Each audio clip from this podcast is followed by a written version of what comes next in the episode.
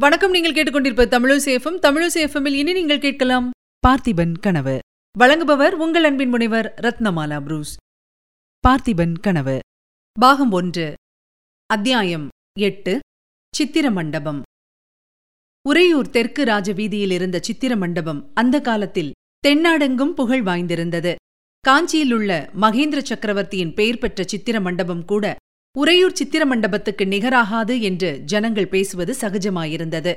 பார்த்திப மகாராஜாவும் இளவரசர் விக்ரமனும் வெண்புறவிகளின் மீதேறி இந்த சித்திர மண்டபத்தின் வாசலை அடைந்த அதே சமயத்தில் அங்கே படகூட்டி பொன்னனும் வந்து சேர்ந்தான். இந்த அகால வேளையில் மகாராஜாவை பார்க்க முடியுமோ என்னவோ என்ற கவலையுடன் வந்த பொன்னன் திடீரென்று மகாராஜாவை பார்த்ததும் என்னது சொல்வதென்று தெரியாமல் திகைத்தான். மகாராஜா என்னும் போதே அவனுக்கு நா குளறியது. அந்த குளறிய குரலை கேட்டு மகாராஜாவும் இளவரசரும் அவனை திரும்பி பார்த்தார்கள். பொன்னா நீ எங்கே வந்தாய்? என்றார் மகாராஜா. பொன்னனின் மௌனத்தைக் கண்டு ஒருவாறு அவன் வந்த காரணத்தை ஊகித்தவராய் குதிரை மீதிருந்து கீழ் இறங்கினார் இளவரசர் விக்ரமனும் லாவகமாய் குதிரை மீதிருந்து குதித்தார். பொன்னா இந்த தீவர்த்தியை வாங்கிக் என்றார் மகாராஜா.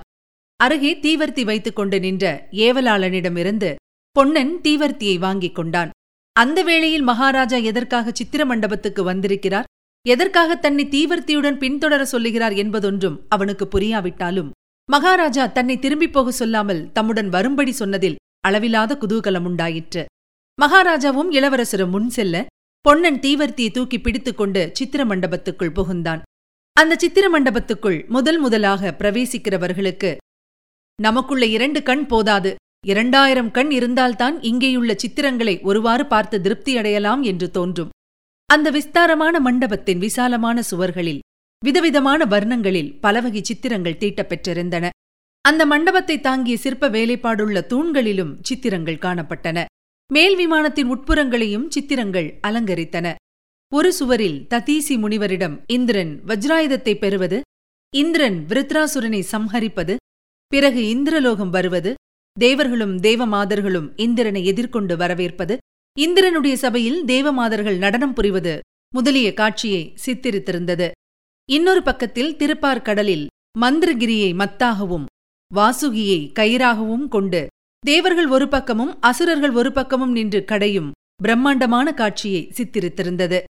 அடுத்தாற்போல பரமசிவனுடைய தவத்தை கலைப்பதற்கு காமதேவன் மலர்கனை தொடுப்பது முதல் குமரப்பெருமான் ஜனனம் வரையிலும் உள்ள காட்சிகள் காணப்பட்டன. இந்த உருவங்கள் எல்லாம் கேவலம் உயிரற்ற சித்திரங்களாக தோன்றவில்லை. கால் கை முகம் இவற்றின் சரியான அளவு எடுத்து சாமுத்ரிகா லட்சணத்துக்கு இணங்க எழுதப்பட்டிருக்கவும் இல்லை. ஆனாலும் அந்த உருவங்களின் ஒவ்வொரு அவயத்திலும் காணப்பட்ட நெளிவும் முகத்தில் பொலிந்த பாவமும் தத்ரூபமாய் அந்த தேவர்களின் முன்னால் நாம் நிற்கிறோம் என்னும் மயக்கத்தை உண்டாக்கின. பிரதி மாதம் மூன்று தினங்கள் இந்த சித்திர மண்டபம் பிரஜைகள் எல்லாரும் பார்ப்பதற்கென்று திறந்து வைக்கப்படுவதுண்டு. அவ்வாறு திறந்திருந்த நாட்களில் பொன்னன் இரண்டு மூன்று தடவை இந்த சித்திரங்களை பார்த்து மகிழ்ந்திருக்கிறான். இப்போதும் அந்த சித்திரங்கள் அவனுடைய கண்ணையும் கருத்தையும் கவரத்தான் செய்தன. ஆனாலும் இன்று அவற்றை நின்று பார்க்க முடியாதபடி மகாராஜாவும் இளவரசரும் முன்னால் விரைந்து போய்க் கொண்டிருந்தபடியால் பொன்னனும் அவர்களை பின்தொடர்ந்து விரைந்து சென்றான். சித்திர மண்டபத்தின் இரண்டு மூன்று கட்டுக்களையும் தாண்டிச் சென்று கடைசியாக பூட்டிய கதவையுடைய ஒரு வாசற்படி அண்டை மகாராஜா நின்றார். முன்னொரு தடவை பொன்னன் இதே இடத்தில் நின்று இந்த வாசற்படிக்கு உட்புறத்தில் என்ன இருக்குமோ என்று யோசித்திருக்கிறான். இந்த கதவை திறக்கக்கூடாதென்பது மகாராஜாவின் கட்டளை என்று காவலாளர்கள் அப்போது தெரிவித்ததுண்டு. மகாராஜா இப்போது அந்த கதவண்டை வந்து நின்று தம் கையில் இருந்த சாவியினால் பூட்டை திறக்கத் தொடங்கியதும் பொன்னனுடைய ஆவல் அளவு கடந்ததாயிற்று. இதனுள்ளே ஏதோ பெரிய அதிசயம் இருக்கிறது. அதை நாம் இப்போது பார்க்கப் போகிறோம். என்று எண்ணிய போது அவனுடைய நெஞ்சு படபடவென்று அடித்துக் கொண்டது. கதவு திறந்ததும் பொன்னா நீ முதலில் உள்ளே போ. தீவர்த்தியை நன்றாய் தூக்கிப்பிடி சுவருக்கு ரொம்ப சமீபமாய் கொண்டு போகாதே. தீவர்த்தி புகையினால் சித்திரங்கள் கெட்டுப்போகும் என்றார் மகாராஜா. பொன்னன் உள்ளே போய் தீவர்த்தியை தூக்கிப் பிடித்தான். அங்கிருந்த சுவர்களிலும் சித்திரங்கள்தான் தீட்டியிருந்தன. ஆனால் அவை என்ன சித்திரங்கள் எதை குறிப்பிடுகின்றன என்பது அவனுக்கு தெரியவில்லை. பொன்னனுக்கு பின்னால் விக்ரமனுடைய கையை பிடித்து அழைத்துக் கொண்டு பார்த்திப மகாராஜா அந்த இருள் சூழ்ந்த மண்டபத்துக்குள்ளே புகுந்தார். குழந்தாய் பூட்டி வைத்திருக்கும் இந்த மண்டபத்துக்குள்ளே என்ன இருக்கிறது என்று பல தடவை என்னை கேட்டிருக்கிறாயே. உனக்கு இன்னும் கொஞ்ச வயதான பிறகு இந்த சித்திரங்களை காட்ட வேணும் என்றிருந்தேன். ஆனால் இப்போதே காட்ட வேண்டிய அவசியம் நேர்ந்திருக்கிறது. விக்ரமா இந்த மண்டபத்தை நான் வேணுமென்றே இருளடைந்ததா வைத்திருந்தேன். இதற்குள்ளே என்னைத் தவிர வேறு யாரும் வந்ததில்லை. யாரும் இந்த சுவரிலுள்ள சித்திரங்களை பார்த்ததும் இல்லை பொன்னா தீவர்த்தியை தூக்கிப்பிடி என்றார் மகாராஜா. அவருடைய பேச்சில் கவனமாயிருந்த பொன்னன் சட்டென்று தீவர்த்தியை தூக்கிப் பிடித்தான். அதோ அந்த முதல் சித்திரத்தை பார். குழந்தாய் அதில் என்ன தெரிகிறது? என்று மகாராஜா கேட்டார். யுத்தத்துக்கு படை கிளம்புகிறது. ஆஹா! எவ்வளவு பெரிய சைன்யம்? எவ்வளவு யானைகள்? எவ்வளவு தேர்கள்? குதிரைகள்? எவ்வளவு காலாட்படைகள்? என்று விக்கிரமன் வியப்புடன் கூறினான். பிறகு சட்டென்று திரும்பி தந்தையின் முகத்தை பார்த்து அப்பா! என்று தயங்கினான். என்ன விக்ரமா கேள்! என்றார் மகாராஜா. ஒன்றுமில்லை அப்பா! இந்த சித்திரங்கள் யார் எழுதியவை என்று யோசித்தேன்! என்றான் விக்ரமன் நீ நினைத்தது சரிதான் குழந்தாய். என் கையினால் நானே எழுதிய சித்திரங்கள்தாம் இவை. இந்த பன்னிரண்டு வருஷ காலமாய் இரவிலும் பகலிலும் தூங்கும் போதும் விழித்திருக்கும் போதும் நான் கண்டு வந்த கனவுகளைத்தான் இங்கே எழுதியிருக்கிறேன். குழந்தாய் நன்றாய்ப்பார் யாருடைய சைன்யங்கள் இவை? தெரிகிறதா? ஆஹா தெரிகிறது. முன்னால் புலிக்குடி போகிறதல்லவா? சோழ ராஜ்யத்தின் படைகள்தான் இவை. ஆனால் அப்பா! என்று மறுபடியும் தயங்கினான் விக்ரமன். என்ன கேட்க வேணுமோ கேள் விக்ரமா. அவ்வளவு கம்பீரமாக நடந்து போகும் அந்த பட்டத்து யானையின் மேல் யானைப்பாகன் மட்டும்தானே இருக்கிறான்? அம்பாரியில் யாரும் இல்லையே அப்பா? நல்ல கேள்வி கேட்டாய். வேண்டுமென்றேதான் அப்படி யானையின் மேல் யாரும் இல்லாமல் விட்டிருக்கிறேன்.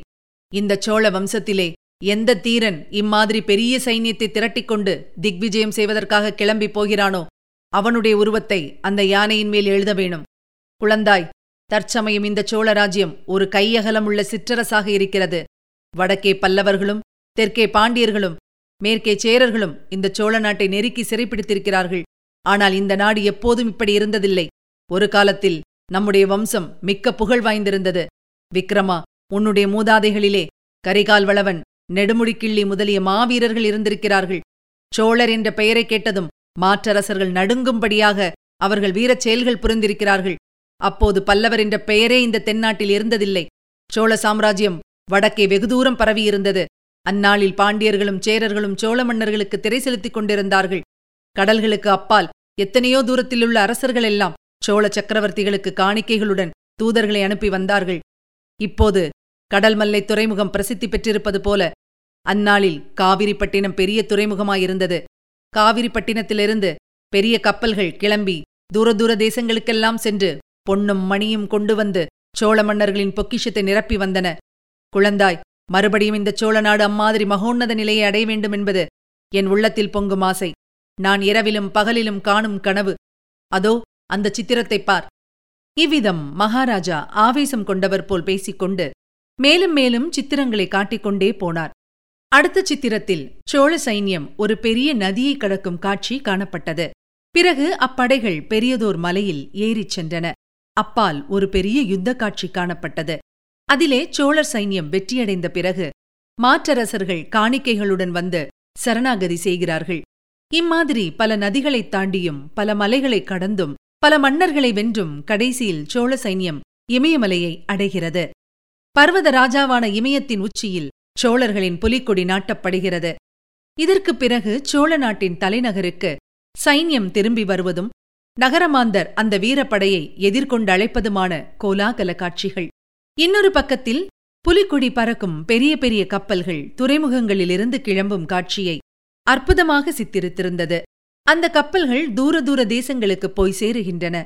அந்தந்த தேசங்களின் மன்னர்கள் பரிவாரங்களுடன் எதிர்கொண்டு வந்து சோழ நாட்டின் தூதர்களை உபசரிக்கிறார்கள். கடல் சூழ்ந்த அந்நாடுகளில் சோழர்களின் புலிக்கொடி கம்பீரமாய் பறக்கிறது. புலிக்கொடி பறக்கும் தேசங்களிலெல்லாம் பெரிய பெரிய கோயில்களும் கோபுரங்களும் வானை அளாவி எழுகின்றன. இத்தகைய அற்புதமான சித்திரங்களே அந்த மண்டபம் முழுவதும் நிறைந்திருந்தன.